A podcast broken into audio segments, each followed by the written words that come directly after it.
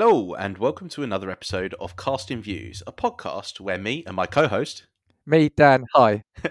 take a subject each week and, well, cast some views. Can be anything from something that we're interested in, something that's happened in the news, just general chit chat, really. Um, we are a week late just due to some personal issues, but I can advise that we are both well now, fighting fit, um, and we're back. So we hope you didn't miss us too much. As, as fighting fit as we ever were. yeah, yeah, yeah. There's not a lot to be said saying that we're back fighting yeah, fit. yeah. but but yeah, I mean, this episode that we've picked is going to be all about fads, so kind of school crazes, I guess. Um, Yeah. is one way that we kind of framed it.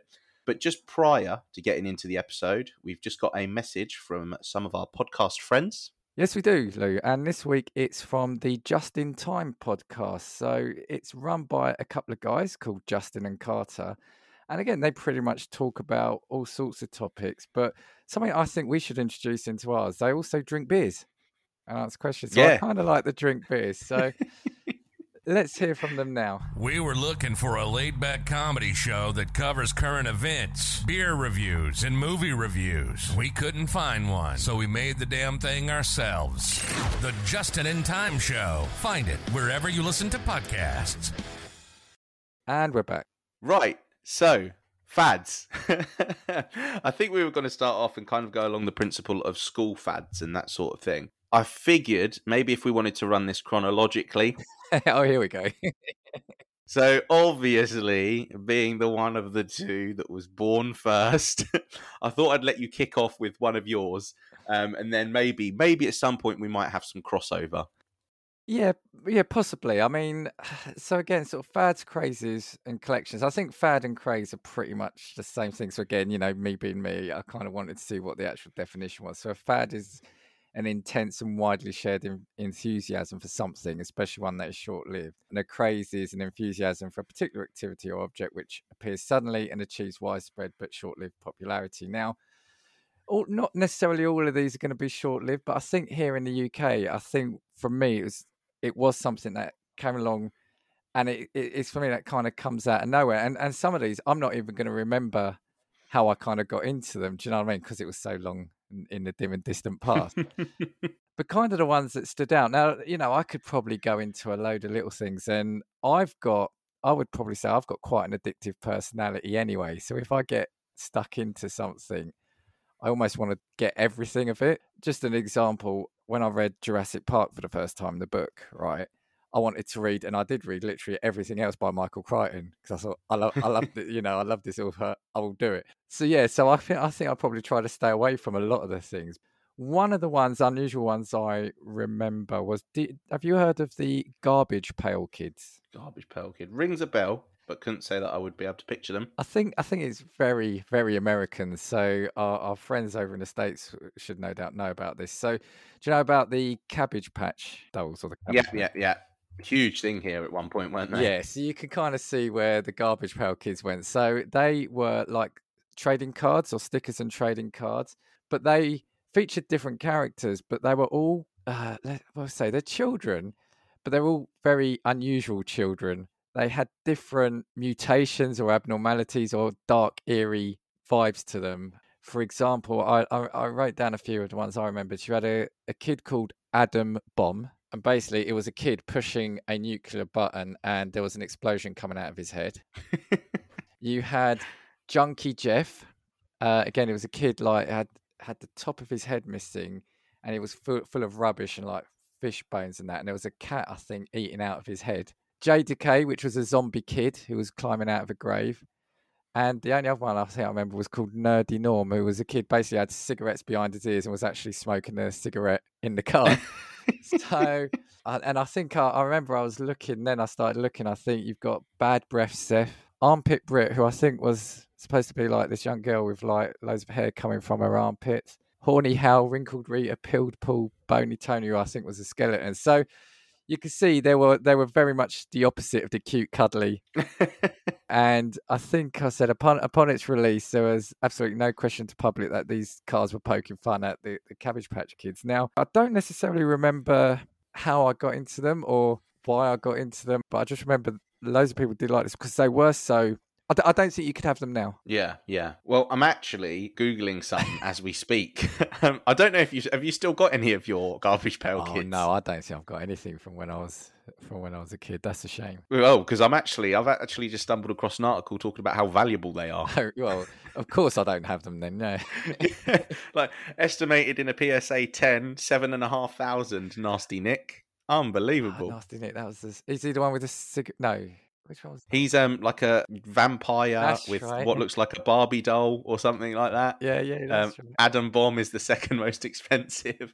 Um, um, from what I can see, they were just trading cards type thing. Yes, you'd buy a pack of I I don't know, maybe five or six. So kind of like our, which I'll come on to later, are kind of like our football stickers, or you Right, know, or, or what is it, Match Attax now? So you'll probably be able to speak more about that.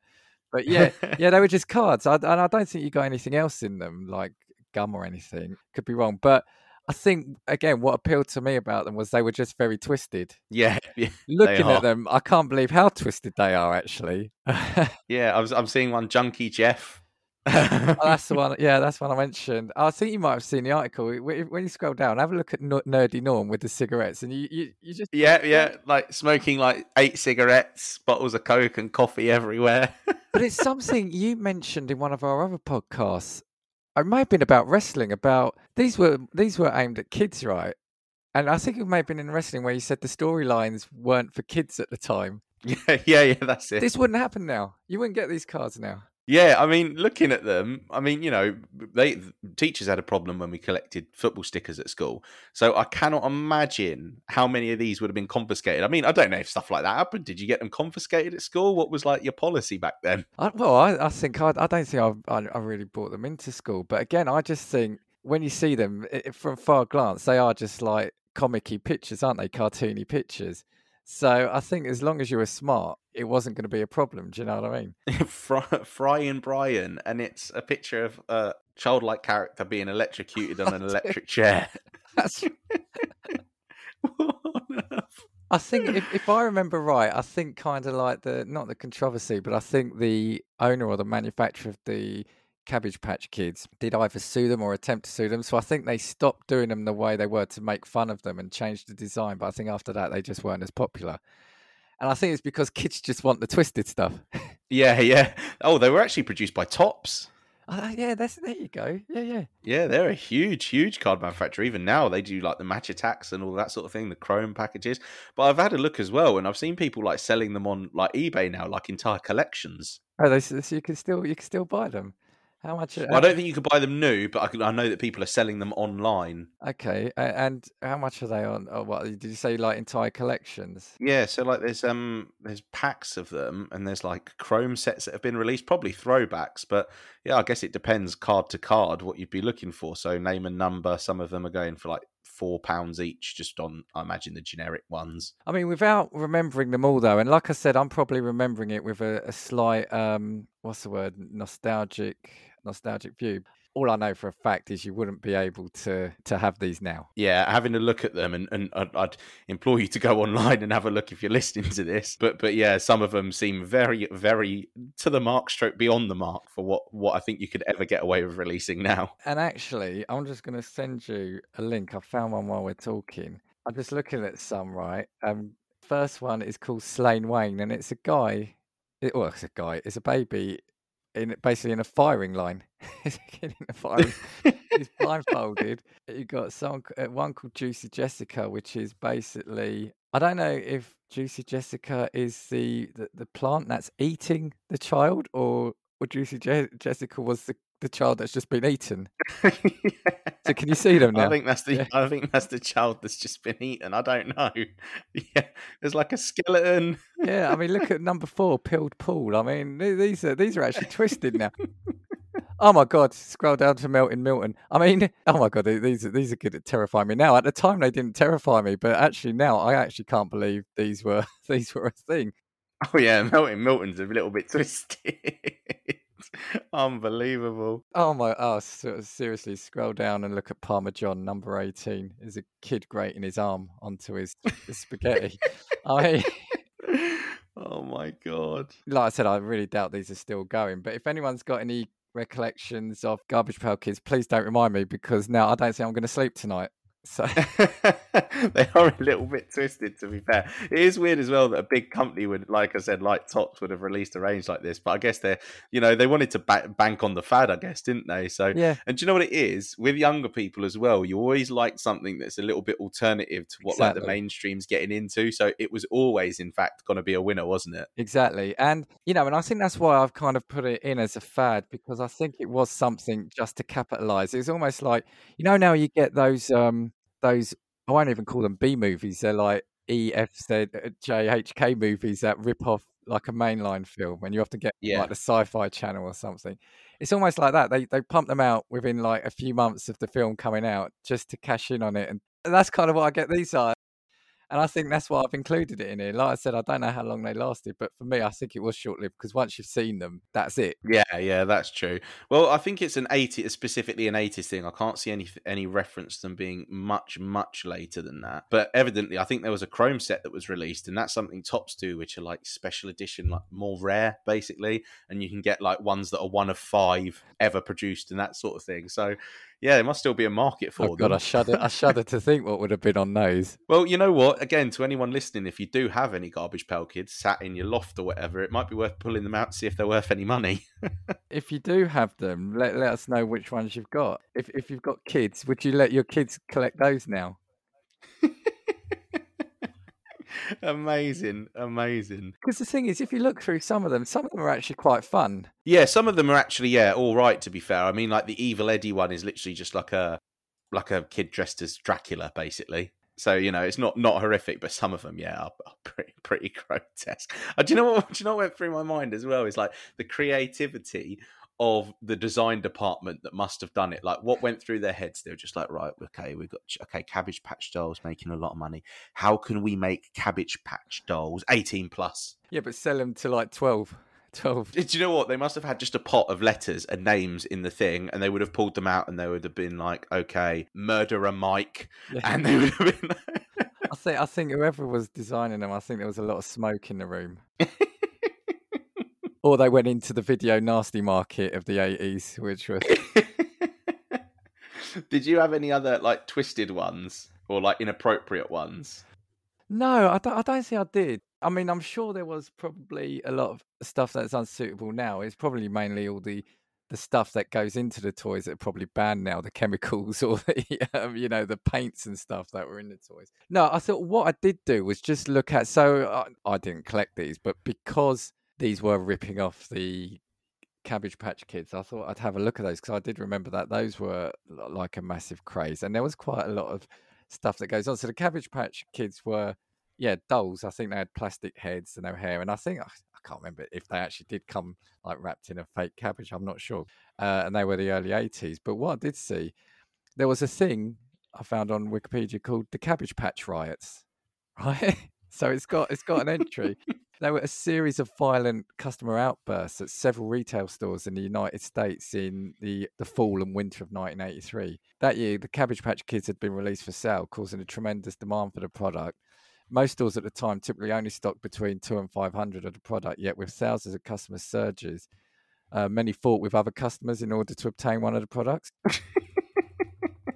The holiday season of 1983 saw several violent occurrences in such major retail stores such as Sears, JCPenney, Wards, and Macy's. And I actually said the riots inspired the plot of Jingle All the Way. So we've got a throwback to um, to our Christmas episode here, right? And and this is what reminded me of that as well was in smaller retail sale in stores such as Kmart, they attempted to control crowds by handing out purchase tickets to the first several hundred customers, leaving hundreds, if not thousands, empty-handed after standing in line for several hours. and and the final bit on this, sorry, the reports of violence included hitting, shoving, trampling, as well as some customers attacking others with handheld weapons such as baseball bats in order to obtain a cabbage patch doll. Right.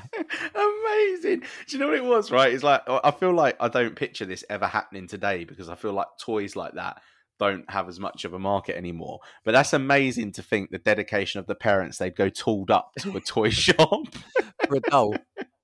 for a, for like a, a ten dollar or ten quid like piece of plastic. Well, it's, it's mad, isn't it's, it? It's supposed to be something that's nice and friendly. You know, it's child friendly, and yeah, like like you said, you're going tooled up like Tony Soprano or something. You know. It's well funny because when people went to buy Cabbage Patch Kids, they actually turned into Garbage Pail Kids. yeah, yeah. Well, where they we probably got the uh, what's the word? The idea where it came from now. Yeah, may- maybe the pictures on all of the Garbage Pail Kids are just instances of what parents did to other parents.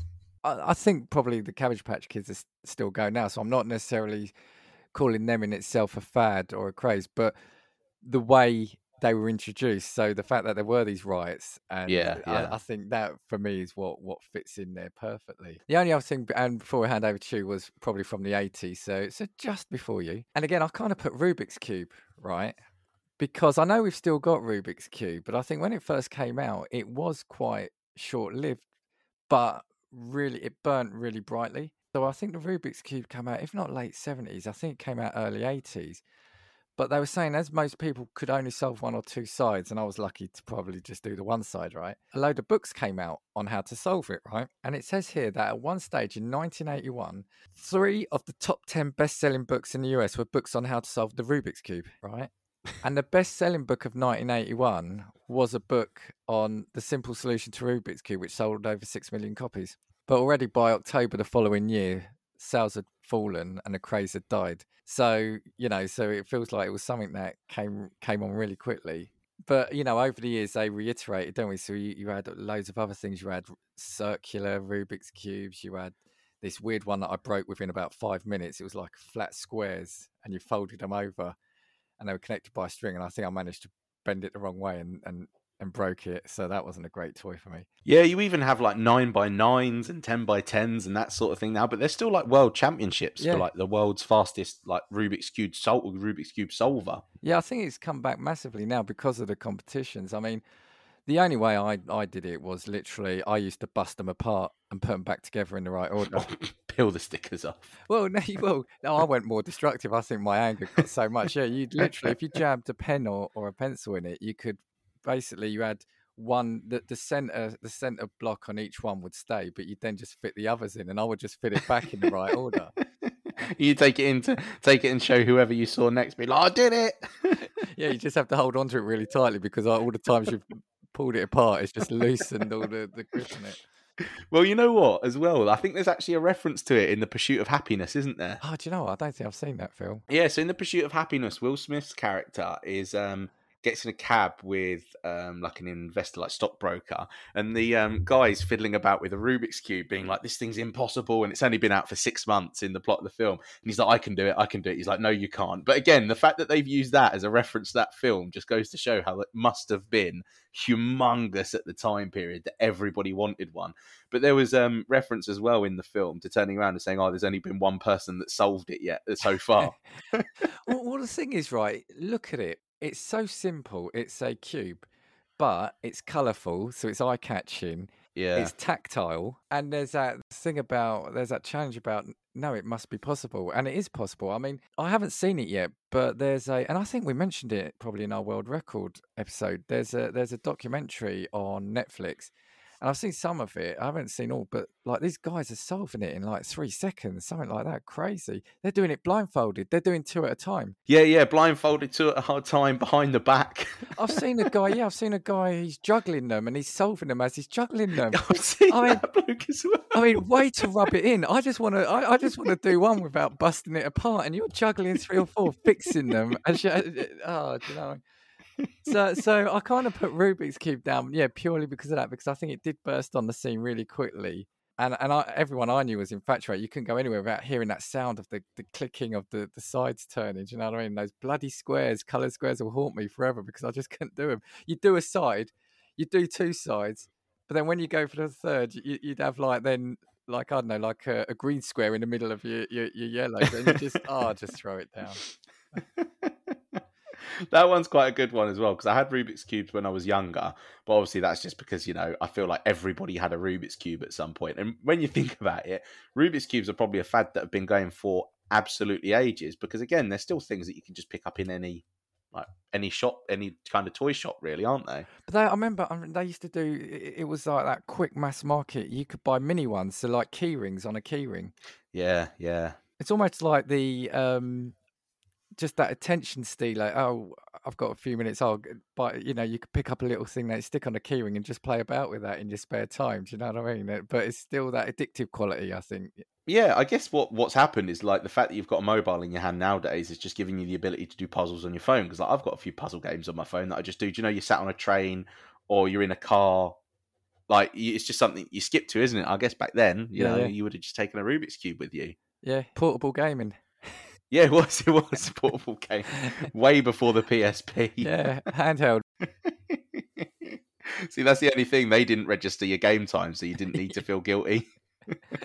Yeah, and you could throw them across the room and not break them as well, though. That's a... How about you? What, what about you? Right now, mine's going to come from my school time, and these are wholly inappropriate. Um, and I've actually got a Vice article about them. So they were literally called shag bands. Who? Shag I've bands. I've never heard of them. Yeah, I, again, like when I was much much younger at school, I think it was probably secondary school, so I was probably about twelve or thirteen at the time. Um, there was a trend of people wearing like these multicolored bracelets, and they were sold on the premise of being, and I'm putting my fingers in quotation mark here, shag bands, Yeah. and each color represented something that you had to do.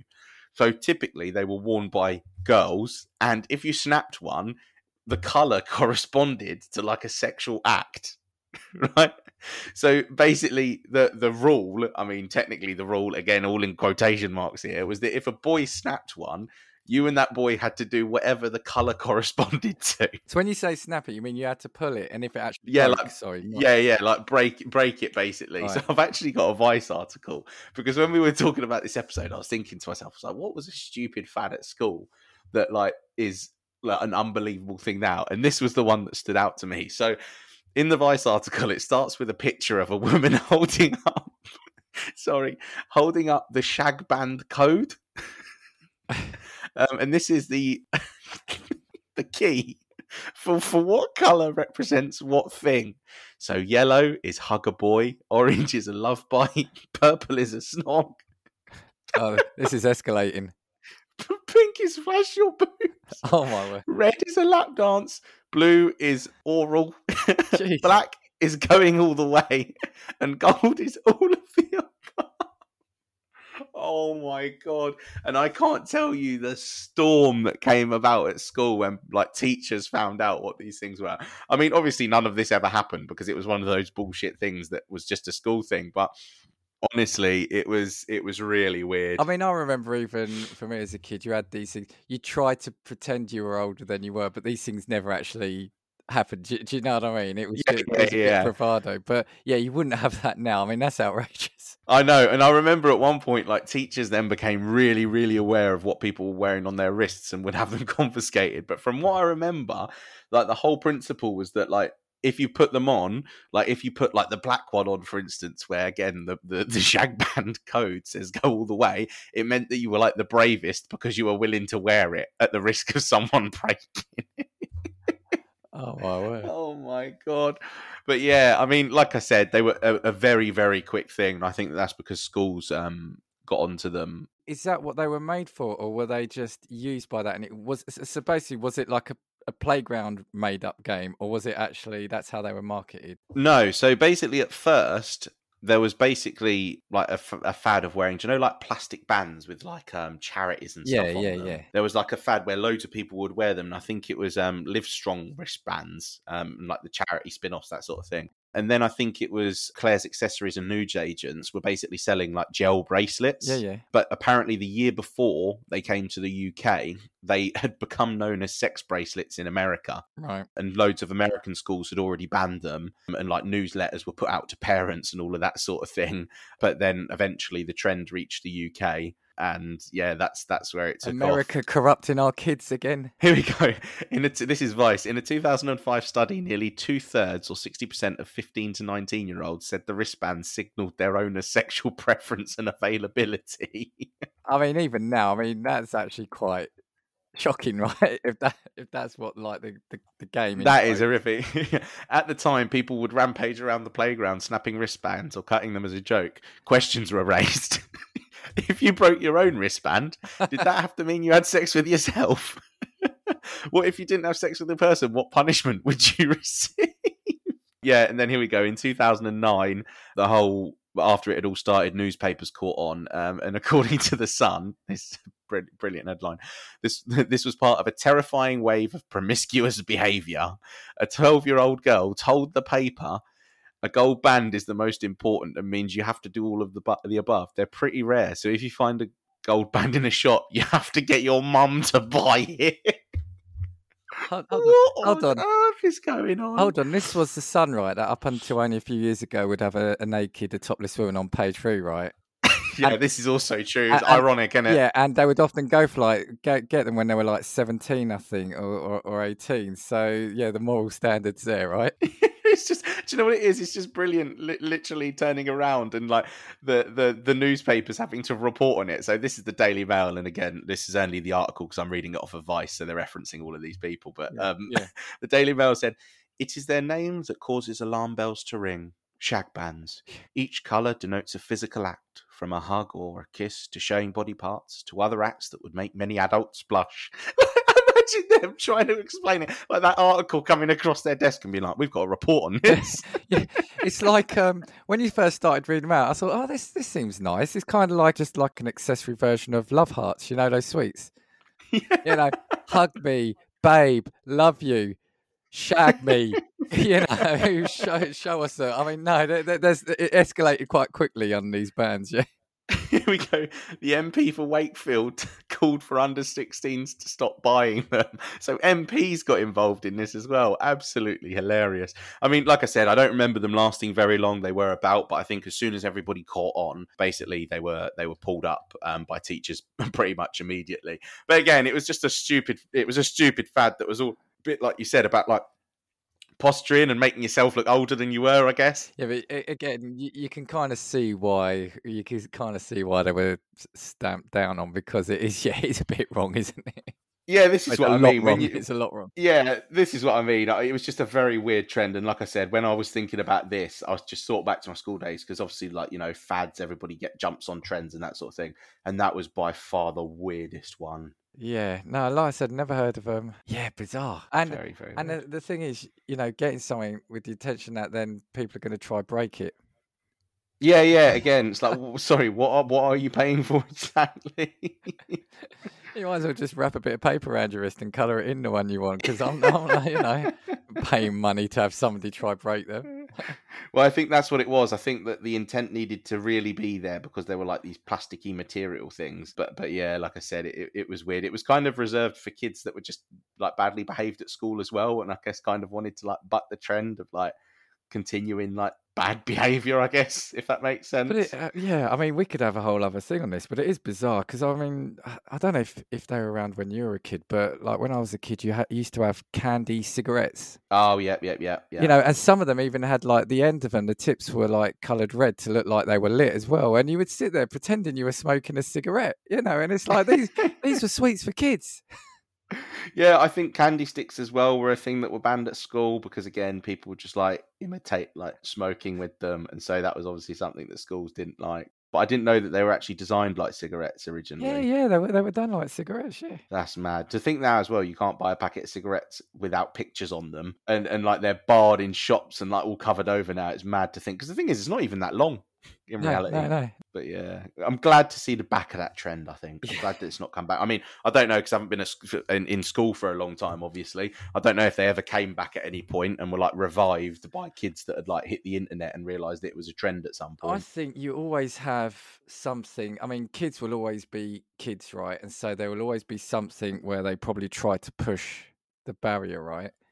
But I think it would be a lot more sinister now. And the only reason I'm saying that is because back then, you know, it, it I'm I'm not going to say it- it was probably innocent because no, some of the things weren't. But now, with everything that's available to to kids now through through smartphones and on the internet, I think it mean it would mean a, something a hell of a lot different now. Do you know what I mean? Yeah, yeah, yeah, yeah.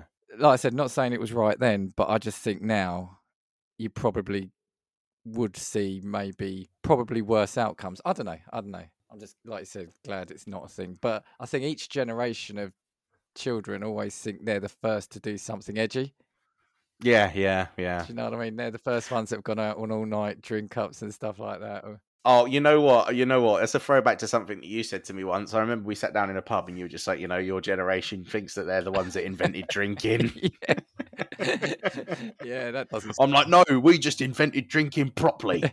just uh, doesn't sound like an old man thing to say at all to his nephew, does it? when I was your age, I was already twice drunk.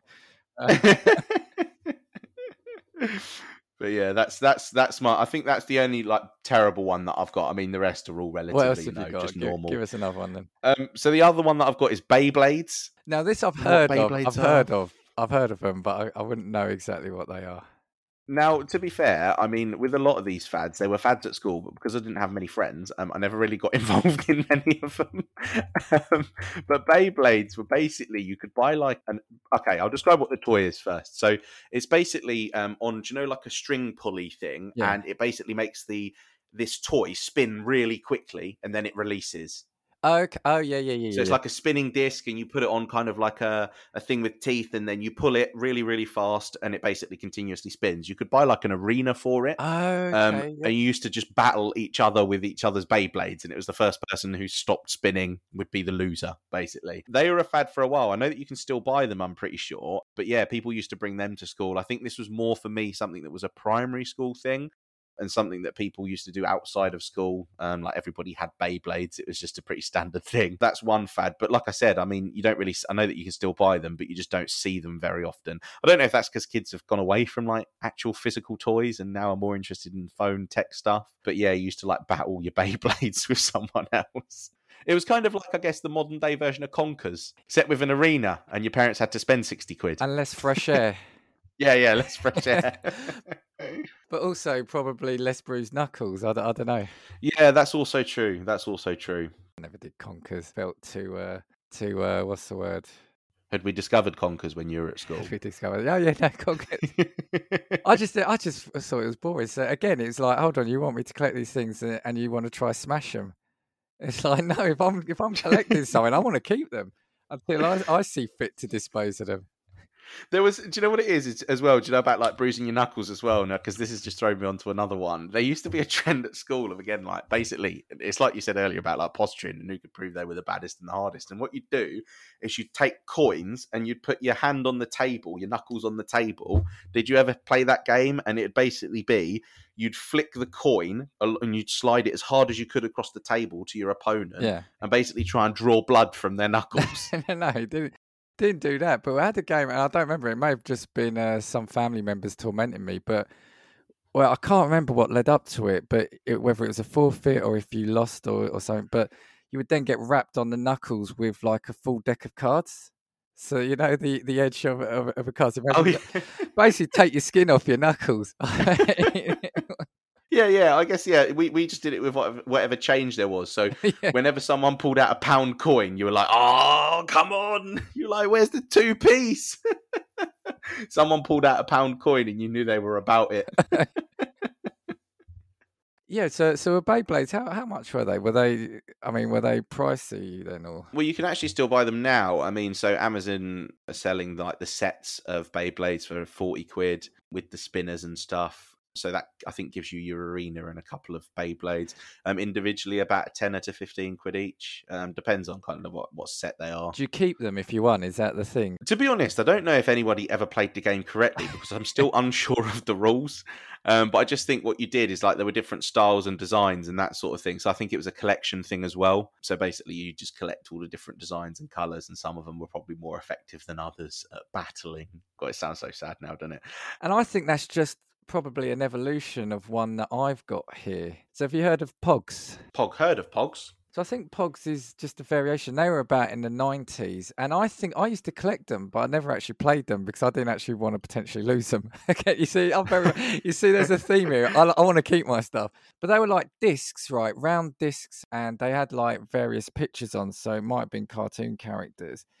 And what you would do is you'd put them in a pile. So you'd have your set, I'd have my set, and then you'd put them in a pile and you'd get a um you'd have a harder one, I think, called a slammer, and you'd have to throw it down. And any that sort of flipped up but landed face up, you could keep those. Oh, it sounds a little bit like that game they played in Squid Game. Yeah, Squid Game. Yeah, yeah, yeah, yeah, yeah, yeah. Actually, here it is. So this is from yeah an old game called Milk Caps, but ultimately Pogs was the same. So you, you contribute an equal number of the Milk Caps or Pogs to build a stack with the pieces face down. The players then take turns throwing their slammer down onto the top of the stack, causing it to spring up and the milk caps to scatter. Each player ke- keeps any milk caps that land face up.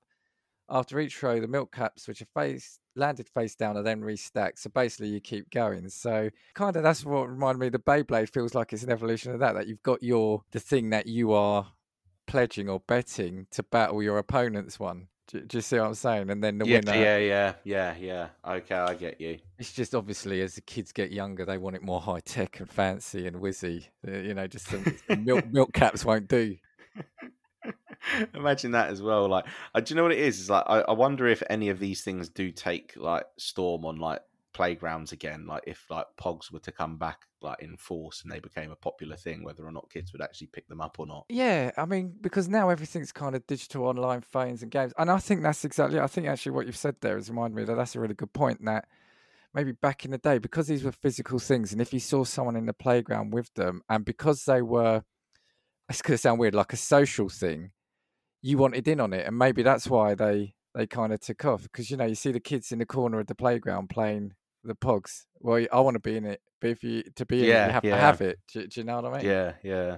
So yeah, I think I, I reckon you could probably still get it because, like I said, they were collectible in their own right because they they're all different designs and and like I said, you I think you, you got like cartoon characters, etc., etc. They're all colourful. Yeah, you can have a look if if you look at milk caps or pogs.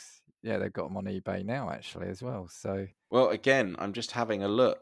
The Jurassic Park six pog hologram set with Slammer now worth a million dollars. really, Yeah, Stussy two hundred dollars. Heavy brass pog slammer seventy nine ninety nine. So again, if you've got any pogs, Marilyn Monroe set of ten, the complete set, one thousand two hundred and fifty dollars estimated values. Unbelievable money. Jeez, and and just think these were things that would have played and then chucked in the bin. Yeah, that do you know what it is as well?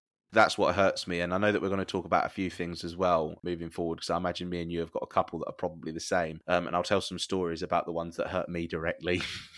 Actually, something something quickly as well. Another one that I hadn't remembered, but uh, or sorry, I hadn't written down, but I've remembered since we've been talking. Yo-yos, yo-yos was another one. But you know, sorry, but specifically because you used to have, you know, uh, I call them your crappy normal yo-yos. But then you got like your stunt ones, as they call them, come out from like Coke and Fanta. So they were the ones, you know, that kind of almost like go outwards. They're like if you had two two halves of a like a donut and you stuck them the other way round. right, right, okay, okay. So they just looked cooler because of that, right? and then yeah, you could do like the stunts with them, and yeah, everyone. Well, uh, you could do. Everyone could do the walk the dog because you just had to throw it down really uh, quickly and then just have it walk around. But then you were trying to then. It was actually more dangerous than probably owning a penknife because you were you were hitting yourself all over the place. But yes, the, the, when the I call them quote stunt yo-yos came out again, that was quite a fad because back then you could pick them up from everywhere or collect them from your cereal, you know, cereal tokens, etc., etc. But yeah, yo-yos was another bizarre one, which I wonder if kids now would get into. Yeah, yo-yos for me again. Never really saw it on the playground, that sort of thing. But I think that that came more of an age where tech and TV was less of an influence. So I think back then it was more so like toys would come out and be the fad in themselves. Similarly with the yo with the Rubik's cube thing. But again, saying that, like I said, the yo-yos still have a, like a world championship, don't they? Yeah, which I, I never take part in, even though I owned all these things. I've still not been a world champion in an- any of them. See, that's the thing. You could have made a living if you'd have just solved that Rubik's cube legit. Yeah, now everybody, yeah, everybody wants to be uh, an e-gamer now, e-sport, esports now. You know, Call of Duty, professional FIFA. Back then, it was all about the yo-yos, man. The yo-yos and, and, and the Rubik's cubes. Don't miss, don't miss. But I wonder if that's the thing, right? Are physical toys less of a thing now because everything is it's all about the apps and games now? So back then, when something new and physical came out, they they looked great and they were advertised really heavily on the TV because you had to go to the shops and buy them. Like my the big thing I collected as a kid were He-Man figures. Do, do you know He-Man the cartoon?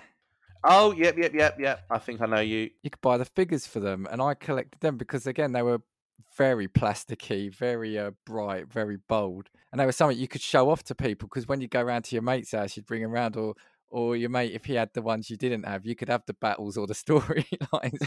Because I never had um oh what was it Battle Cat? I never had Battle Cat, you know, but I think my cousin did. but now everything's online. Yeah, I mean, and even now when we look at you know some of the others, like NF, the world of NFTs is probably Yeah, taking yeah. over like school playgrounds soon Yeah, enough. Very, very weird. I mean, on the on the point of like figurines and that sort of thing, I'd say it was probably it was probably reserved for a smaller group of people. But wrestling figures, Yeah, you see that kind of bypassed me. I think. because I don't know. I see. I don't know when original re- uh, wrestling figures would have been released, but that wasn't necessarily a school thing. That was just things that people collected. But that's because again, the WWE coming out the nineties when you're a kid, Yeah. Like we discussed in the WWE episode, it was so inappropriate Yeah. that you wanted to then collect the figures and you wanted the belts and that sort I of remember thing. you had a WWE ring. I think a little one. yeah, yeah, I, think you loved had it. a I had Vince so many figures. I think you had a Vince McMahon though. I think. What, oh, yeah, I had bigger. so many. Uh, Do you know what the sad thing is as well? Is they're all binned in like a clear out because like No at doubt, that yeah. point they're just battered and that sort of thing. But I can't think, imagine if they were worth anything. I just remember it was like you had pocket money, you had maybe a tenner, and it would be Woolworths toy section. Woolworths. What figures could I get from from Woolworths for a tenner? Um, but but yeah, WWE figures I loved, and having the ring. Oh, if you had an, if you had a WWE ring when you were young, you were elite, elite level. Yeah, no, no. So the WWE stuff kind of missed, missed whether it missed me or I just wasn't into it because I had other things at the time. Maybe I, I don't know. Maybe I didn't have enough space in my wardrobe for all those toys. Because that's the other thing, right? With all these things, it's space. Yeah, that's true. Do you know what it is? Yeah, like now nowadays, it used to be that when you got new things, you had to make room, and so you had to throw stuff away, didn't you? yeah, So maybe that's the reason none of this expensive, valuable stuff is anymore in anybody's wardrobes because you made way for the yo-yos, which made way for the Game Boy, which made way for. I remember my cousin had a like a pellet gun, right, at the time, and when we outgrew our He-Man figures, lined them up on his wall, and we gave them a send-off. We shot them with the pellet gun. a bit like Kevin McAllister in Home Alone. yeah, kind of like that. Yeah. What else you got? Um, I've got one again, a little bit left field. Um, I just remember the adverts being for this all over television constantly, to be honest with you, and that is Magic Sand. Magic Sand. Yeah, so so it was stuff that you used underwater, and funnily enough, I don't think I ever owned it. Um, even though I, I think I probably really wanted it, but I never owned it. Um, and it was basically sand that when you put it underwater, it would be like a solid, Okay. and you could build stuff with it underwater. And then the moment that you took it out of the water, it all of a sudden turned back into like dry sand and like a powder in your hand. And I remember the adverts. We used to walk into Toys R Us, and it was just entire sections dedicated to magic sand. And I just thought to I think to myself now, I'm like, what was the point? Yeah, yeah. exactly. Like, what are you gonna have a permanent fish tank to build your underwater houses? Like, I didn't. I when when I look at it now, yeah, it was a cool thing at the time because of oh my god, look underwater, you can build stuff with it. But it was so stupid. it was so stupid. But at that time, it was the thing, the, the thing you, you desired the most. That's yeah, that's it. advertising. That's it. A child's mind, advertising and bright, colourful toys is a deadly combination. Do you know what I mean? Yeah, because that's the thing as well. Like it was all like bright orange and green and purple and that sort of thing. And so again, like the adverts made it look so cool. It's like, oh my god, you can build a, an underwater house, and you know, you, but it's just like in reality, the practicality. I'm like, what am I going to do? Fill a bowl of water in the kitchen and start building sandcastles? Yeah, I mean, like I said, you can probably understand why it was a big fad for a bit, and then kind of died out because practically it's it's a little bit useless. And again, going back to toys and marketing, because again, when I was a kid, you used to have, because you didn't have, say, all these children's channels, you'd have, especially on a Saturday morning, you'd have two or three hours of kids' TV, right, on normal terrestrial TV. And that was then all advertising at kids. So you were a captive market. You know what I mean? You just saw all these images and you wanted those toys, right? Yeah, yeah, that's the thing. And and do you know what it is as well? Is a bit like what you said. As soon as someone hops on the trend, all of a sudden you need to be a part of it. Yeah, yeah. Have uh, you got anything else? I'm gonna Yeah, I'm to list something that probably came out just after. I'm, I'm not going to say I was a kid at the time because I think they come out mid to late 90s, but I remember them being a craze, and you can still get them in some form now. And someone did get it for me as a joke, and they, they, it was it was addictive. Were Tamagotchis? Tamagotchi, what a throwback! Do you remember Tamagotchis? yeah, So yeah. like the crappy little plastic keyring egg thing, and it would have something living. Now it might be a plant. I think the one I had was a plant, but it could be a dog or a cat or something. Yeah, and basically you had to keep it alive, right? And I think you had like three buttons. You probably had food, clean, and eat. No, food, clean, and play, or something. And you had to keep them happy, didn't you? And so I was having a look. So yeah, they were first released by Bandai in Japan in apparently 1996, and they had a 32 by 16 pixel screen. I remember them being tiny little things. yeah, and there were three buttons. Each button serves a simple function like feeding your Tamagotchi, turning off the lights in its room, or playing a game with it. And functions also include cleaning up your Tamagotchi's poop at times so frequently that you could not help but worry about the health of its colon. Fail at these simple tasks, and your Tamagotchi suffers a gruesome, neglectful death. And I think the things about these toys is they were seen, they were concerns about how addictive they were. They said, um, despite the creature being only 10 pixel, only a 10 pixel blob, school students were willing to earn themselves detention for checking in on it during class rather than deal with an ill timed death um, because you couldn't pause the game. It wasn't something you paused, it, it just was real time. Now, if I remember rightly, when they died, was that it? They actually died, as in like you couldn't restart them I after that. I think you're right. I think originally they were. I, I, I, I'm not sure if later version didn't, but I'm sure that was it. Yeah, they died. Because get this right, the thing I didn't know, and this was new to me, and this is in the United Kingdom as well, right? It's just like a real life parenting simulator. It is. Well, get this right. In the United Kingdom, there were pet cemeteries that went so far as to dedicate section of the cemetery specifically to the digital pets of children whose neglect resulted in Tamagotchi's death. Imagine that being a parent picking up a toy for your kid for like 40 quid and then having to pay for a funeral for it as well. said- yeah, and that's what it said here. Would millennials have ever learned to care for children if not for the grief of losing Tamagotchi? So, My God, maybe we should bring that back and it should be a class in and of itself at Yeah. schools. and I think that's what they're saying. They said um, this was almost like the introduction. They said of the continual play feature, where it was something that you just had to be on all the time. And Tamagotchis also caught the attention of psychologists as well as school officials. In an interview with the New York Times, one psychologist feared that Tamagotchis were problematic to kids' mental health. The toy creates a real sense of loss and a mourning process.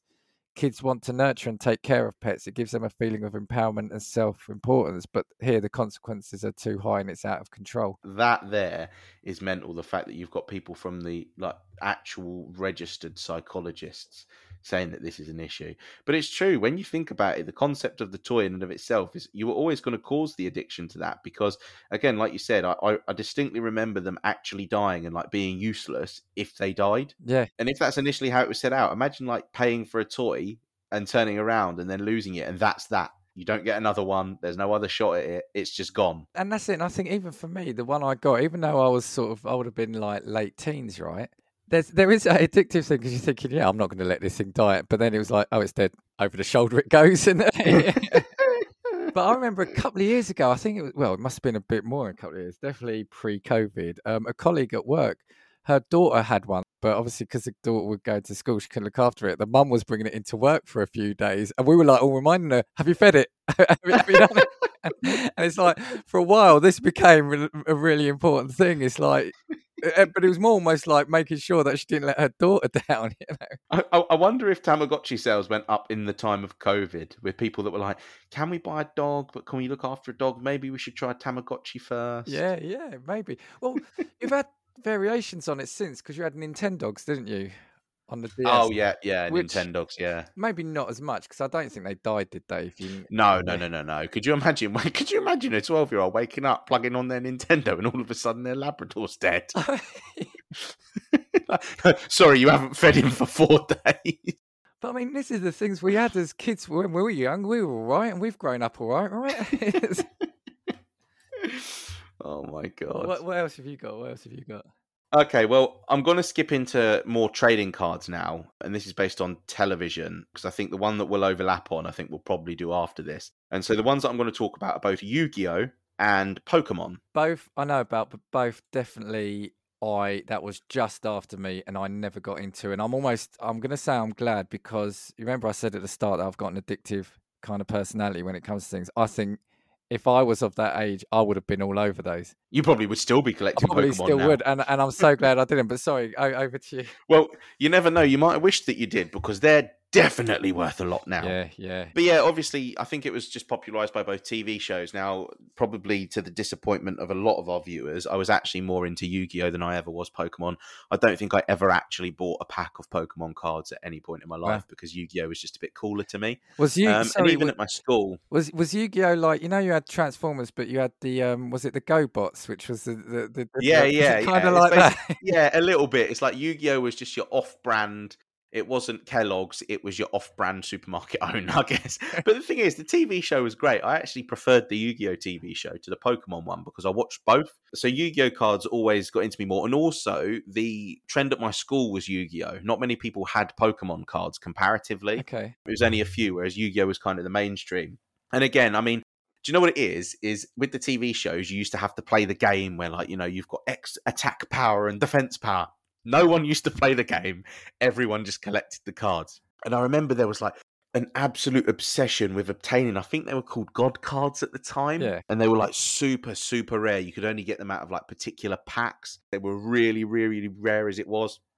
And as soon as someone hit the school playing school playground with one of them, it was like, "I'll give you all of my cards for that one. I'll give you all." Of... It's like you've got a hundred quid worth of Yu-Gi-Oh cards that you're willing to trade for one person's single card. But yeah, it was humongous. Again, confiscated by teachers because everybody used to bring them into school because it was the prime time for trading. Like there was always kids at school that had amazing collections, and they'd be the one like dealing out of like you know So- out of like the the, the play equipment. so this is going to be a horrific question for a lot of people to hear. But what was Yu-Gi-Oh? Because I know Pokemon are like weird creatures. Was that the same as Yu-Gi-Oh? Was it people? Was it? Yeah, so Yu-Gi-Oh is just like monsters. Oh, okay, well, is the only way to describe Okay. them. Um, if you go and have a look at some Yu-Gi-Oh cards, like I remember, I think it was Blue Eyes Shining Dragon was one of them. Um, and originally, again, I think all came Japan from Japan and then kind of exported to to all of the foreign markets as as Pokemon did. Because Pokemon sounded really dodgy to me. Because the only ones I know, one's called Bulbasaur, I think, and the other's called Squirtle. so I mean, you know, they they seem really dodgy to me. Yeah, I mean, if you were put put that up against shag bands as a parent, you wouldn't know what you wanted your kid to have. but yeah, Yu-Gi-Oh was like monsters, and they'd like battle on like a battlefield. I mean, there was a thing in the game, um, and for those that know Yu-Gi-Oh, you'll probably know it, and it was basically something that you stored your cards in. Now, it was basically a contraption that fit to your arm, and the only thing I can liken it to is you know the Pip-Boy in Fallout. yeah, It was like that, except you used to push a button and then like all of these like um card holders would like pop out into like one Oh, sort wow. of flat Wow. surface and you'd store all of your cards in it and that's how you were supposed to play it. Again, you go to See, I'd want it for that. thing. I'd want it for that. That's that's Yeah, that's the thing. It was actually a it was a cool bit of kit. And again, I never actually had one of them. But if you did, you were elite.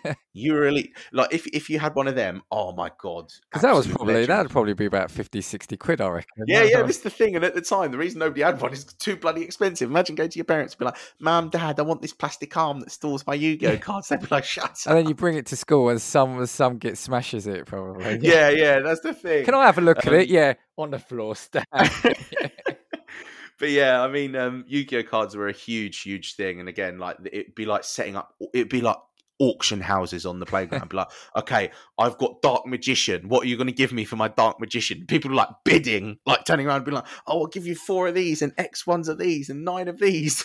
so are they, they kind of like top trumps in a in a sense of uh, i- is that you battle and have they got ratings or something? Yeah, so they've all got stats, but they also had different cards, which were like trap cards and magic cards, from what I remember. And if you played with a trap or magic card, from what I remember, they had special abilities. So, for instance, it would allow you to draw an extra card from your deck, or it would stop the next opponent's attack and that sort of thing. And it was basically all based on the defense and attack stats and how you played the game. Like I said, nowadays there's actually still professional competition for it. Which is probably really cool to watch, to be fair. sounds like sounds like a cross between um, top trumps and Uno. Yeah, yeah, yeah, a little bit, yeah. So it sounds but with with rip off monsters. sounds too complicated to me. But That's the thing. I remember looking at Pokemon because all the games it spawned as well on like the Game Boy and things like Oh, that. yeah. You know, that, I mean, and people are so intense into it, which I love. I love seeing.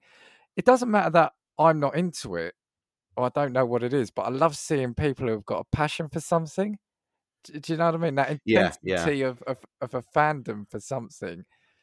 Part of me almost like I'm almost jealous because I'm like I want to be into something like that. Do you know what I mean? Well, do you know what it is as well? I mean, and we'll lead on to the Pokemon because I had a little bit of experience with Pokemon. So obviously, Pokemon Go released a few yeah, years ago. Yeah. Now, I'm pretty certain it came out when I was at uni, and obviously, not being somebody that had played Pokemon before, I only downloaded the game because all of my mates, even though we were all 20 at the time, all, all like downloaded Pokemon, and there were people out in droves. So you had It was locations that was set, yeah, for like where you could find Pokemon or where you could get like supplies from and that sort of thing. And there was one I worked in the same place where I went to university um, for a period of time. And outside of my place of work, there was a Pokemon gym. So just intermittently, you would see 50 people turn up, stand there for an hour, and then go home. Because people were honestly out. I remember being in the car with one of my one of my flatmates once, and he turned around and said, uh, he, he said to me, he was just like, "Sorry, can you pull over here?" I was like, "Why? What's up?" He was just like, "Because there's a Pokemon by the castle that I need to get." and I was like, "Are you taking the piss out of me?" I did. I stopped for him. I was just like, "Yeah, you know what? While we're here, I was like, why not?" I'd written Pokemon Go down because where I work is um, a business park, right? So there's a there's a few businesses, uh, like head offices of them, and even some ex colleagues of mine who I met up with who worked in one of the other ones. They're in like their forties. They were addicted to it, Yeah, Right. yeah, and I never forget once coming coming back from lunch, and I'm gonna you know over the top, but it was almost like a zombie apocalypse in a sense of there were groups of these men, mainly men they were, standing in like you said huddles, maybe where, wherever there's Pokemon or gyms or whatever they were, but all just looking downwards at the phone, but silent. And, they- and they were just like groups dotted around this this business this retail park, uh, sorry, this business park. And again, I just found it really weird because these guys were just head down, silent, just intensely focused on their phones. It's like it's almost like there was some really bad news had just been released to the world, and they were just staring at the phone in disbelief. But no, they were I don't know, they were training their Bulbasaurs or something. You know?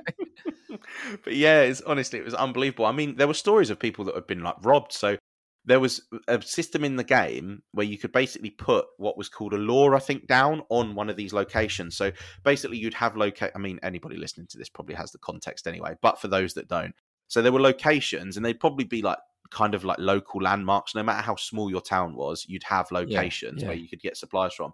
And you could put something down on the location that meant more Pokemon would spawn there. Um, and they were paid for items. I think you could earn them for free, but obviously it's you know pay to win nowadays. And people would put them down, and there were instances of people getting robbed because people put lures down on Pokemon to draw a crowd at night, knowing that people would know it was there to get more Pokemon, and they would get robbed of their phones while they were there. Unbelievable! It was honestly, it was absolutely mental.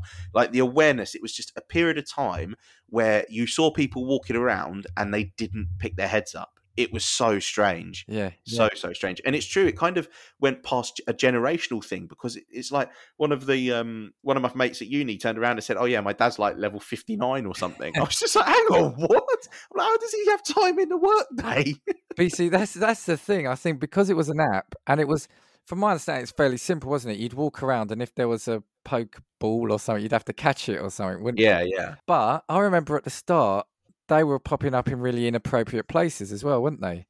So I think I was on holiday when this happened, and it may have been, I'm not sure where, it may have been. May have been Vietnam, but I remember one trip going around these places and they had sign basically saying like "No Pokemon here," you know, no, not allowed. You know, like it was. I don't know if it was a picture of the Pokeball with a cross through it, kind of like um, you know, like the Ghostbusters sign. Yeah, And it's like, which then makes you think that people were doing it in inappropriate places, like religious places or, or sacred grounds. And you're thinking that's just the addictiveness, then how much that must be taking over people's minds. Yeah, and that's the thing. Like people genuinely just didn't know where they were because they were like gyms and stuff set up either at churches or at you know cemeteries or you know public statues and that sort of Yeah. thing. It was a really weird period of time. I mean, you don't see it as much now because again, the whole hype around the game. I think people used it as a nostalgia kick To be fair, Yeah. and that was really it for most people. But again, there's lots of people that are still into it. Still, still got Oh, to catch them all. going, isn't it? It's still going. Yeah, yeah, yeah.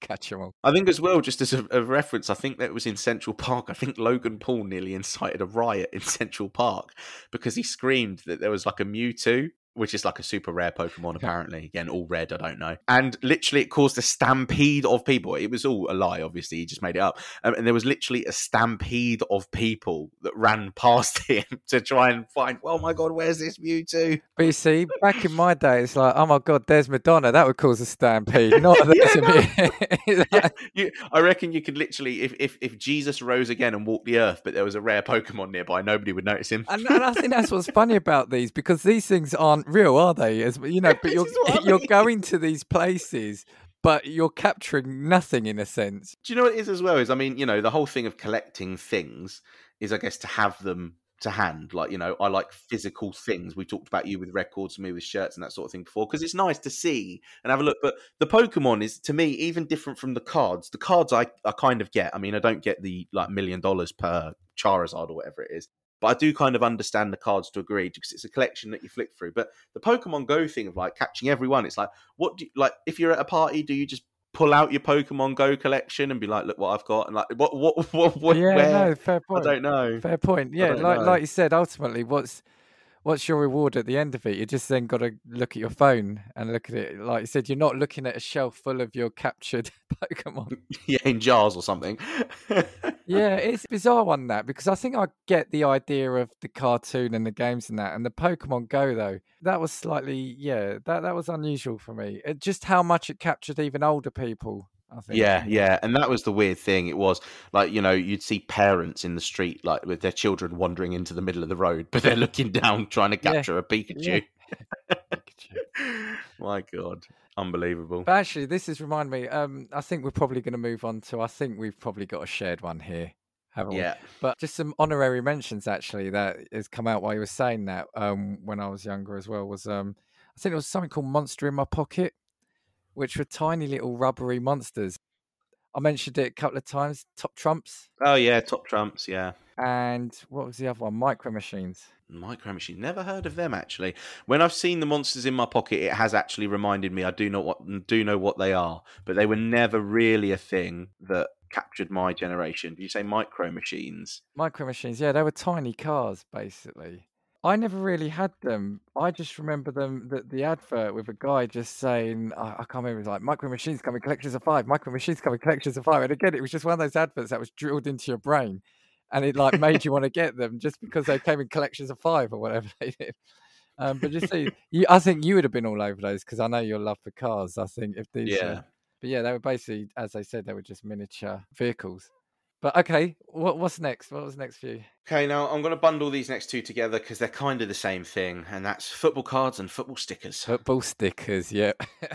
oh, So I think stickers were more of the playground fad, to be fair. Yeah. Um, and then the I think especially in the earlier days. So I think with you it would have been the, the stickers, and then the cards kind of came Yeah, afterwards. yeah. Like you know, thirty years afterwards when I was at school. um, It's not that long, but okay. but yeah, football cards and football stickers. I mean, I collected them from when I was really, really young because it was just satisfying to put a peel down. Do you know, in a in a in a Panini album, it was always Panini albums, wasn't Yeah, it? Let's yeah, be honest. yeah. Especially especially when you're younger. And when the World Cup was on, Yes, yeah, yeah, yeah, yeah. you'd get your World Cup thing, and then stickers. I think at the time were only like thirty p a pack or something like that. Now I think they're like a pound Well, or something stupid. For me, they were 10p a pack.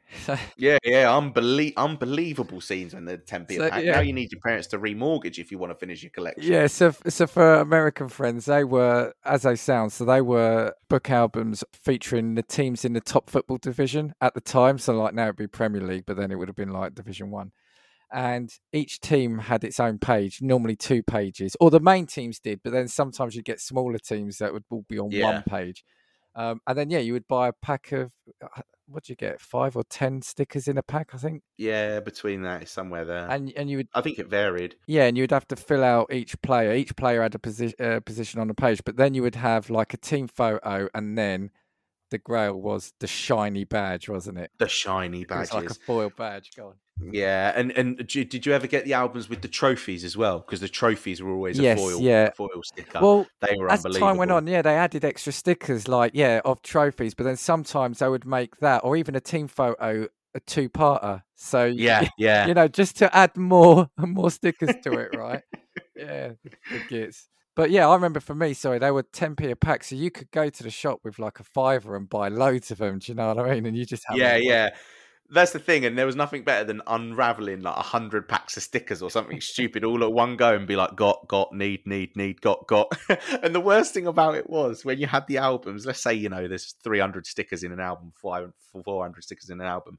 The moment that you set a sticker wrong, do you know where like you could see Oh the border God, of the outline image? Yeah. Finished. You might as well throw the album away. It's done. It's done. Because those were, and, and I don't know if they've changed them now, but yeah, as soon as you put it in wrong, if you lifted it up, you ripped the page. Yeah, yeah. So because they made it it down at- wrong, yeah. yeah, it was made out of that really thin magazine paper. Yeah. So as soon as it touched the paper, if it was wrong, that's it. You had to deal with it, and then you'd always flick back to that page, being like, "Why did I do that?" But you know what? I'm going to be honest, right? And like now, I love my football. But when I was a kid, I wasn't massively into it. But I was, I was addicted to the football albums because again, there's Yeah. that addiction. So the, the the books themselves were nice. They were glossy. They were quite big. Then there was the the thing of of buying the packs. Then, like you said, if you even if you only had a pound, you could then buy ten packs, right? Which was a lot. The satisfaction of opening the pack, pulling the stickers out, going through them, seeing that shiny, getting that thrill. It was a thrill, right? This sounds sad, but it was a thrill. But then and then going through them, putting them in the album, it was like um, it was it was like a, a- a meditation almost doing that. But the annoying thing about them was the amount of swaps you would get, and that's then when it goes back to a, a theme you've said throughout yours is the the playground dealings. Yeah, yeah, Yeah, so what you'd pull out, like I'd pull out a, a packet of like hundred swaps, and you'd then go up to someone and say, "Right, what have you got?" You're like, "Got, got, got need." So you'd put that one to the side. Got, got, got need, and then you would go through yours, and they would do the same, and then you would like bargain with, "Okay, I'll, I'll give you." I know I'll give you a Kevin Keegan and a Paul Gascoigne for the shiny Man United badge or something like that. and that was the only way you could get anywhere near completing them. You had to do these deals. yeah. And that's the thing as well. Like that, that's what it was, and I think that that's especially at school what like the teachers always hated because there'd always be like there'd always be the odd robbery scandal where it's like stickers have been stolen out of a student's bag. Like where have they gone? Like it was yeah. It was but but but yeah. The football stickers were absolutely brilliant. But I think previously as well they did coins, didn't they? As well. Oh, coins. Yes, they did. Uh, No, well, I think coins were in between. I, I don't think they were before the stickers, but yeah, I do remember the coins now. Yeah. But yeah, no, the the football stickers was great. I mean, again, my sad story about the football stickers um, is because again, like any person getting older, you go through old stuff and you think don't need it anymore. You can get rid of it. Yeah. So I remember collecting stickers. So I probably collected cards and or stickers from probably about 2004. So I was really, really young at the time. Right, have been yeah. primary school age. Yeah. Um, and I remember finding them a few years ago and thinking nothing of them. So I remember for a couple of tournaments, I actually didn't have the original album. I just had stickers and had collected the sticker collections together as yeah. in the teams and Yeah, that yeah. sort of thing but had never stuck them and i remember collecting 2006 now for 2006 i think it was also because italy did really well that world cup um, we got far i continuously wanted to get the italy players and make sure i had the italy team Yeah. but I didn't have the album for the stickers. I had the album for the cards, but never for the stickers. So basically, a, a few years ago, so this was probably four or five years ago now, I actually found all of these stickers and thought, oh, I don't, need them. It's just taking up room. So basically, I just sent them off. Do you know, like in like your front garden where you just leave something outside and just let someone pick it up? Basically, I did that, and I think another set went to like a car boot sale or something that someone was doing. I was like, look, take these. I don't need them. So 2006 was an important year because it was the first year that Cristiano Ronaldo and Lionel Messi appeared in international World Cup football stickers. Oh, really? It was. So now, if you look oh, at no. the value Here we go. of the Cristiano and Lionel Messi, and bearing in mind, I'm, I'm being deadly serious when I say this, that year for the stickers, especially. So I collected the cards. I remember having the Ronaldo one, but never having the Messi one. But again, that would have gone in a car boot sale anyway. But with the stickers, when I say I had hundreds and hundreds of swaps, if not thousands, I had literally, do you know, shoe boxes? yeah, yeah. Right? I literally had shoe boxes full of those stickers. So I would have had multiple of each of them. So at the minute, in a PSA 8, which isn't even a particularly good condition, that Cristiano Ronaldo sticker goes for 200 plus pounds. Oh, man. And I would have had, they would have been, the thing is as well, they would have literally just gone in that box after that year and I would have literally never looked at them again. yeah, yeah, yeah. And I would have just picked the box up and been like, oh, I don't need these, so I'll get rid of them. And there would have probably been five or 10 of probably each of them in that box. And I just think to myself, you know what? I'm such an idiot. But yeah, honestly, of the past, of the mistake that I realized that I made during COVID, and the only reason I found this out is because I actually, during COVID, started collecting the Match Attax. I turned around and I saw them at the front of the thing, and I turned around. I was like, you know what? I was like, I haven't collected football cards in ages. Well, I remember, yeah, because I remember seeing the album you had. I, but, but for me, I actually did one as well. I got back into the football stickers. I think it was 2016, the Euros.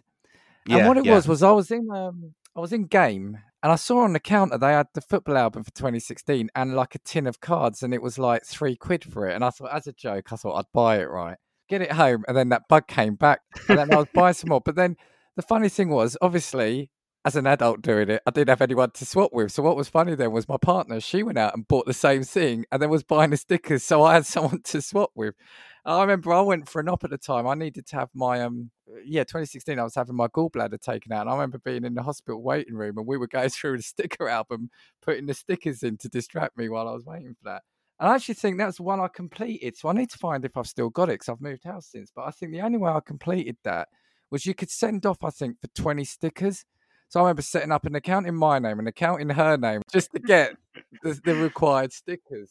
But sorry, you were saying about the match attack because the cards were something I didn't get into. They've come much later, I think. Yeah, yeah. The cards again, like I said, were probably. I mean, they did cards in the early nineties um, for like the Prem and that sort of thing. There's actually Oh, even right, older ones. I know my dad's got um, in the loft some like Leeds cards from like the seventies, but they Oh. would have come in like either like cereal and that sort of thing. Yeah, yeah. Because yeah. sometimes as well, like cards were traditionally as well always came as like an addition to like a um, packet of cigarettes back in the day. yeah, You'd yeah. get like yes, um, yes, a packet of that's right. cigarettes and you'd get like a sports card or That's something in it. Again, yeah, bit of an American thing, but again, kind of transitioned to the UK eventually. Um, but yeah, the cards came out, and I remember it was like the early '90s would have been when they first came in. And I probably, like I said, got into it probably about 04 because I think that's Right, the earliest one that I remember seeing. Um, but yeah, the card albums were exactly the same. Um, but you'd basically have like the plastic wallets to put them in, and they'd be back to back on them. And then you'd get like your five star shinies that would come out of a pack, and that's what you'd bring to school. Be like, yeah, look how many five stars I've got.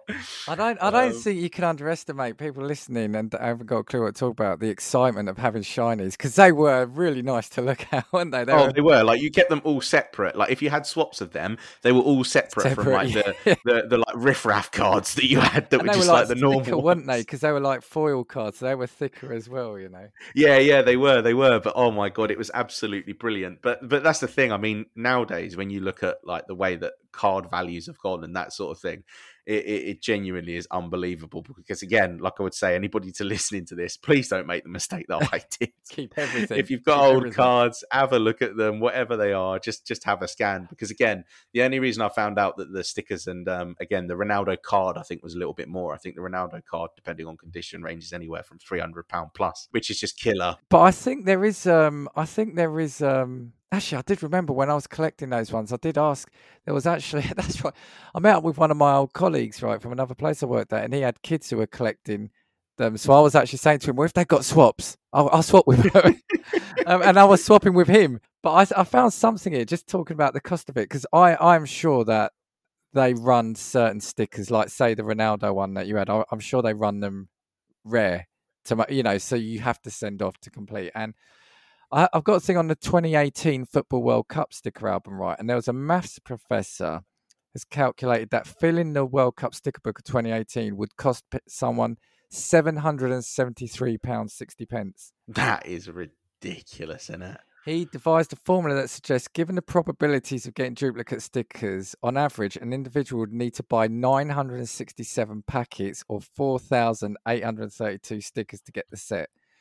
As well as pictures of the 32 squads of players, there are special stickers for national badges, team group shots, and host city posters, making a total of 682 stickers needed to build a book.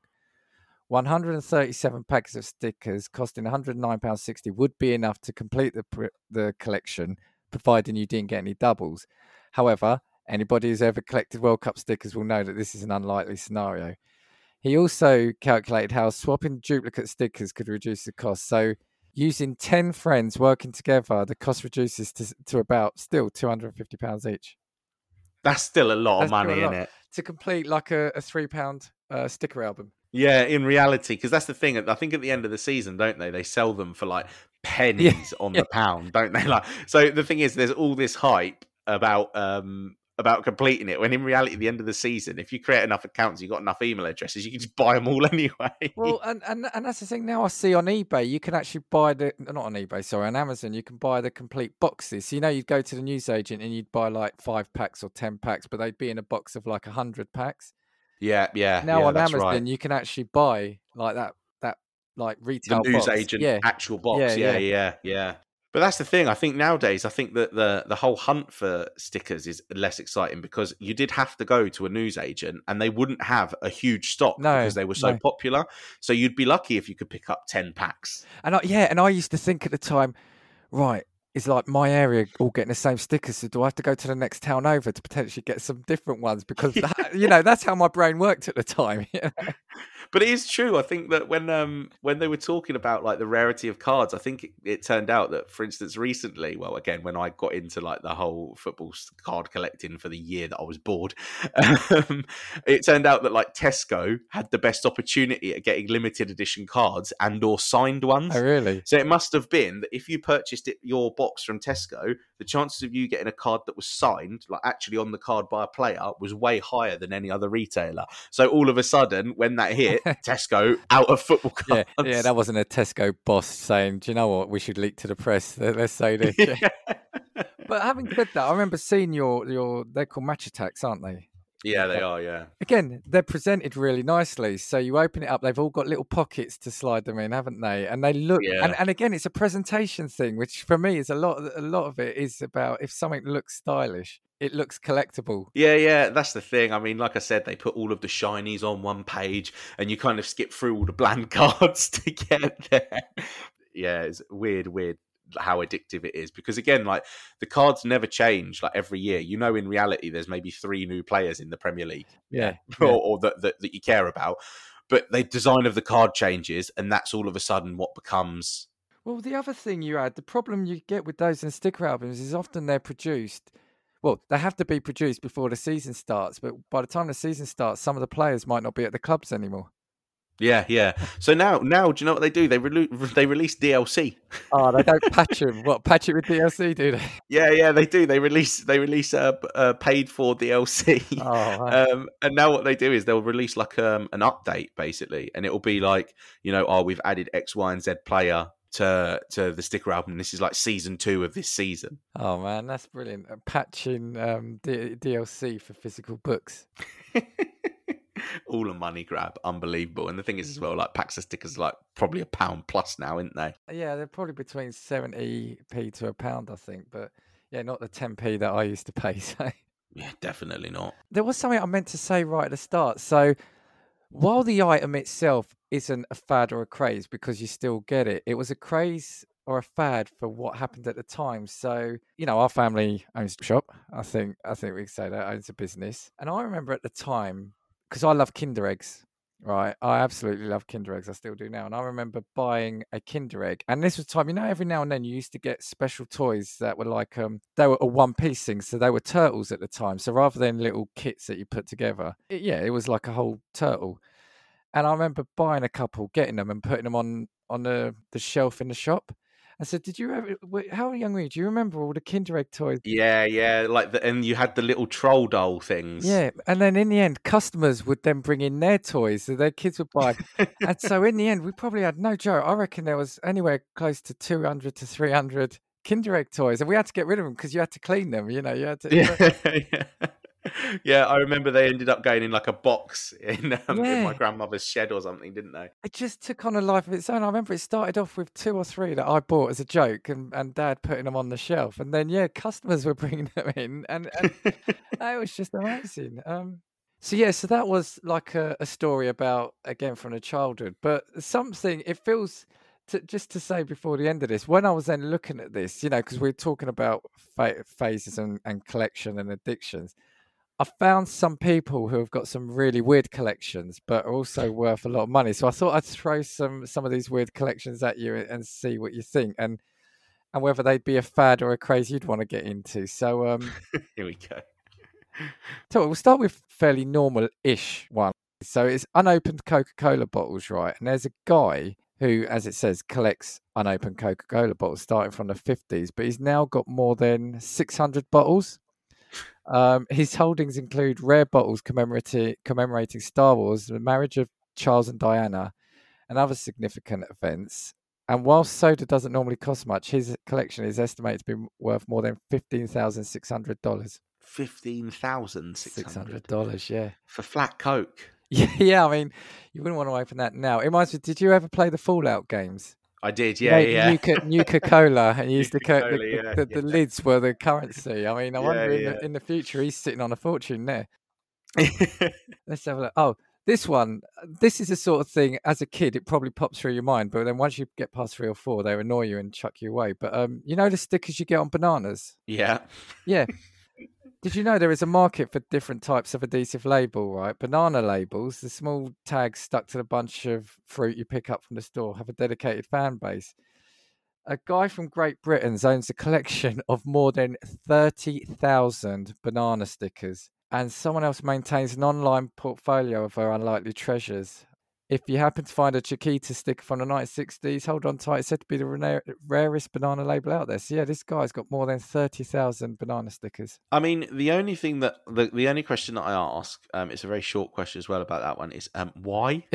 yeah, yeah. I, but that's like I said, it's one of those things. As a kid, or or, or even now, you you'll pick. I remember at a place I worked, you I'd, I'd, pick up like I'd eat um, the pink lady apple and you'd have stick on that and I'd take it off and I'd stick it on someone's monitor and they might have had like 20 or 30 but once that gets to that level they, they rip them off and chuck them in the bin. Um, this one here is a bit weird. Celebrity hair collection. Yeah this one's a little bit creepy yeah. but fair enough. I understand where you're going with this one now. Yeah although i'm not sure it says um, seeking out celebrity hair to display in one's home sounds a bit stalkerish but don't worry. The guinness world record holder for the big, biggest and most valuable collection of hair isn't ambushing red carpets to pluck strands out of famous people's heads. Through auctions, he's accumulated the locks from the likes of Abraham Lincoln, Elvis, Marilyn Monroe, and Beethoven, just to name a few. According to the guy, during the Victoria era, collecting strands of hair was sort of like snagging an autograph today. I don't know. That just feels a bit weird. Having hair how do, you, how do you prove like what, what do you mean? Like if you've got a signature on a piece of paper like it can be authenticated like what do you need to do to sell your collection of hair? Like dna test the hair against the original person? I don't i don't understand. I don't understand. But that but that does feel weird. I mean having a signature is one thing but having someone's hair just feels odd to me. I don't know. It's a bit too personal and it's a bit it's a bit like it's a bit um stanny. Yeah and like you said how do you get it verified that that is who it is yeah, like I mean, if there's a market for it, I'm not not saying that we would ever cut, do this. My next uh, haircut, my next haircut, last hairdresser keeps some, and then it's I don't know, Keanu Reeves. do you know, do you know is well, the fact that you said Keanu Reeves was the biggest name that you could think of immediately was like you're definitely a '90s kid. uh, um, I'll just do a couple more. Sugar packet collection, right? Uh, there's a guy called Ralph Schroeder. is currently the world record holder with 14,502 different packets of sugar. Again, just I don't understand why, but but but yeah, okay, I guess. In, in in imagine in thirty years' time, people will say, "What are all these Pokemon cards or football stickers?" Yeah, yeah, may, maybe maybe the only thing is with like sugar packets, I guess, is there's like like I understand, yeah, maybe particular sugar packets can be limited, I guess. But in terms of like just the general market for them, like what what is the like what what is the enjoyment that you're getting? So, for instance, a lot of the Pokemon one is because people enjoyed the show and wanted a physical bit of the yeah, show yeah. to have with yeah. them. The thing with like the sugar thing, the and the the I won't speak on the hair one, the and the, and the banana label is like, but but but what for, like what are you enjoying about Why? that collection? This next one I think it's funny, but it's not the reason why they first started collecting it, right? So traffic cone collection. Now, when I saw that, I thought they've got pissed on a night out. They've nicked a traffic cone. They woke up Yeah. with a traffic They're cone. all nicked. That would have been awesome, but it's not. It was um, this guy acquired his first traffic cones when a rival plastic manufacturing company sued his company over the design of a cone. He hunted down cones to prove that his design already existed and he won. But even after the case was closed, he couldn't stop collecting those tantalizing orange codes. He's now got 500, but he's still looking for an elusive five-sided cone. And and and that's it. There's there's a couple more. The, the only other sort of funny one. This guy's got a um a collection of 675 back scratchers. Uh, Again, again, uh, may, maybe you get physical, like, but but does he use them? Would well, this guy. that I mean, to be fair, this guy is he owns a dermatology clinic, but you're not getting it for that. You're getting it because you're addicted to to back scratches. And I don't know if you've ever seen the thing I like saying back scratch for. I don't know if you've ever watched Family Guy. But there's an episode where he's walking around and he's just going back scratcher, back scratcher, and I've just got that running through my head. But, uh, but no, that was it. And I, I think it was just to highlight though that you know we're looking at that and find odd, and some of them are odd, but it's just yeah, when you go through time and you see what we collect and the fads and phases. I mean, anything is collectible now. Do you know yeah, what I mean? yeah, it's true. Yeah, anything can be a craze or a or a collection. It's it's just bizarre, but, but yeah. because I think- nowadays, I, think- guess, with the rise of the internet as well, everything's got a market for it. There's like a community dedicated to everything online, whether that be on Twitter, on Instagram, on Reddit, whatever it might be. yeah, There are people that will enjoy the same stuff that you do. Yeah, but and, and that's what I'm thinking though. Are we losing?